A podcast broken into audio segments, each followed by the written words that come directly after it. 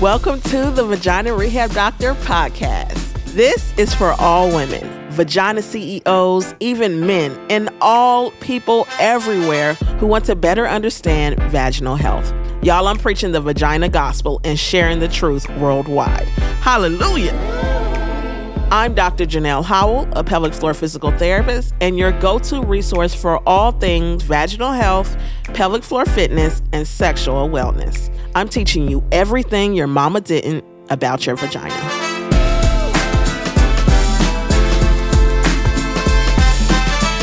Welcome back to another episode of the Vagina Rehab Doctor podcast. Last week, we talked about how to be more freaky during sex, and today I want to talk about orgasms, travel gasms, and pelvic floor gasms. I don't know if you've ever heard of a pelvic floor gasm, but we're going to get into it today. I'm a pelvic floor physical therapist who specializes in sexual pain and vaginismus. And so it's my it's my jam to talk about sex and pleasure. And not just sex and pleasure, but sex and pleasure from a perspective of the pelvic floor muscle group and how this muscle group contributes greatly to our sexual satisfaction, our sexual pleasure, and our orgasms. So many people that struggle with pain, many people who struggle with lack of arousal or inability to orgasm have pelvic floor muscle dysfunction. And pelvic floor muscle dysfunction is treatable. So there's a lot to consider. And I want to talk to you about these three different things. So we're going to get into it now, you guys. So let's first talk about orgasms, pelvic floor orgasms, and travel gasms. So orgasms, y'all, are this beautiful experience where your pelvic floor muscles, even your uterus, if you have it, and your pelvic muscles contract rhythmically as a result of sexual stimulation, usually to the clitoris or to the penis if you have one. This can happen via direct stimulation to the clitoris. This can happen via penetration inside the vagina, which is rare. If you don't orgasm from something going in and out of your vagina, that's normal. Okay. Most of us will require stimulation to the clitoris. There are ways to orgasm from penetration. And so you need to go back to one of my previous episodes. Just start scrolling back. I have an episode on there three ways to orgasm from penetration. But the most common way is to stimulate the clitoris. This could be from oral sex. This can be from a sex toy. This could be from direct manual stimulation from a finger. This could be from bodily pressure, like from another person's body during a sex position, like missionary. And so there are several ways to orgasm. And many times it is like this. It is obviously pleasurable, but it can also make you feel like your body is like almost seizuring, right? Some people shake when they're having an orgasm. Some people let out a lot of vocals, right? They're like screaming and stuff. Other people, it feels like a flicker, like it feels like a little small flicker. Other people, it just feels like a uh, like a euphoric uh, feeling where they feel happier, they feel closer to their partner, they feel relief, right? You may feel tired or sleepy after sex. All of this is normal, but it should be pleasurable and not painful. If it's painful, there could be some pelvic floor muscle dysfunction going on there, or maybe even endometriosis or something with the uterus. And so that's an orgasm, all right? Orgasms are good for your health. They help to relieve stress. They help you to sleep better. They help you to release oxytocin, which is known as the love hormone, cuddle hormone.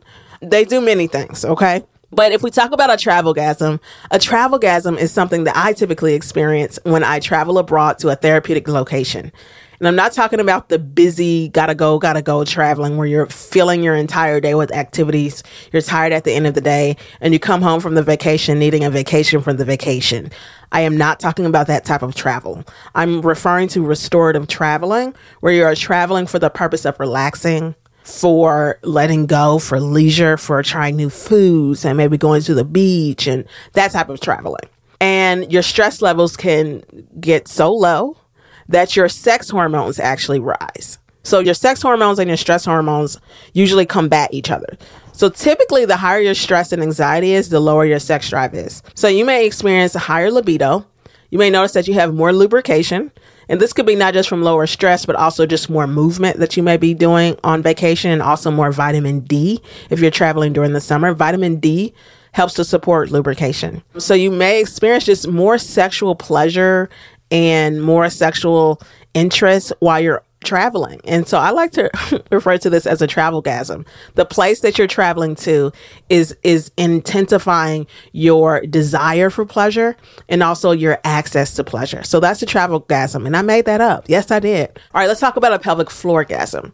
A pelvic floor gasm is when the pelvic floor can be utilized to help you reach an orgasm without penetration and without touching the clitoris. That's one definition. Another definition is even if you are touching the clitoris or even if you are experiencing vaginal penetration, that by manipulating the pelvic floor while you're getting close to that orgasm, by squeezing the pelvic floor and relaxing it, that can actually help you to either strengthen the orgasm or reach it if you're having difficulty getting there.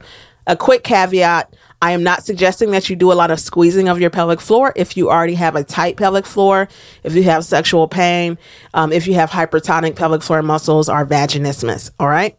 If you do not have like pain or a lot of tightness, then you may consider experimenting with your pelvic floor muscles as a way to help you get aroused, to help you get wet, and to eventually reach that orgasm. I've actually tried this before. Yeah. I actually orgasmed one time just by squeezing and relaxing my pelvic floor. I did not touch myself. All right. Somebody's going to send this to my mom. Dang, somebody's going to tell on me.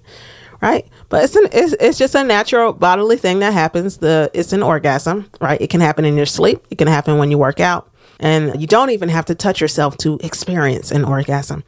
So, y'all, that is a pelvic floor gasm. That's a pelvic floor gasm. Sometimes even relaxing the pelvic floor, breathing deeply down into your pelvic floor can help relax it more if pain and tightness is preventing you from orgasming. So that's the pelvic floor gasm, using your pelvic floor muscles to either help you orgasm without touch or using your pelvic floor muscles, contracting them and relaxing them to help you reach the orgasm quicker or to just help you orgasm stronger. All right. Travelgasm is more so about the travel location, going to a therapeutic location that can help you de stress, desire sex more, and just tap into more pleasure. And then an orgasm is the, the basic definition of that climax that we feel during sex or during arousal that typically feels euphoric, pleasurable, and sensational. All right. So thanks for tuning in, y'all. That's all I got for y'all today. All right. I'll talk to you again next Monday. And go ahead and leave me a review if you enjoyed this podcast, if you are jo- enjoying it so far.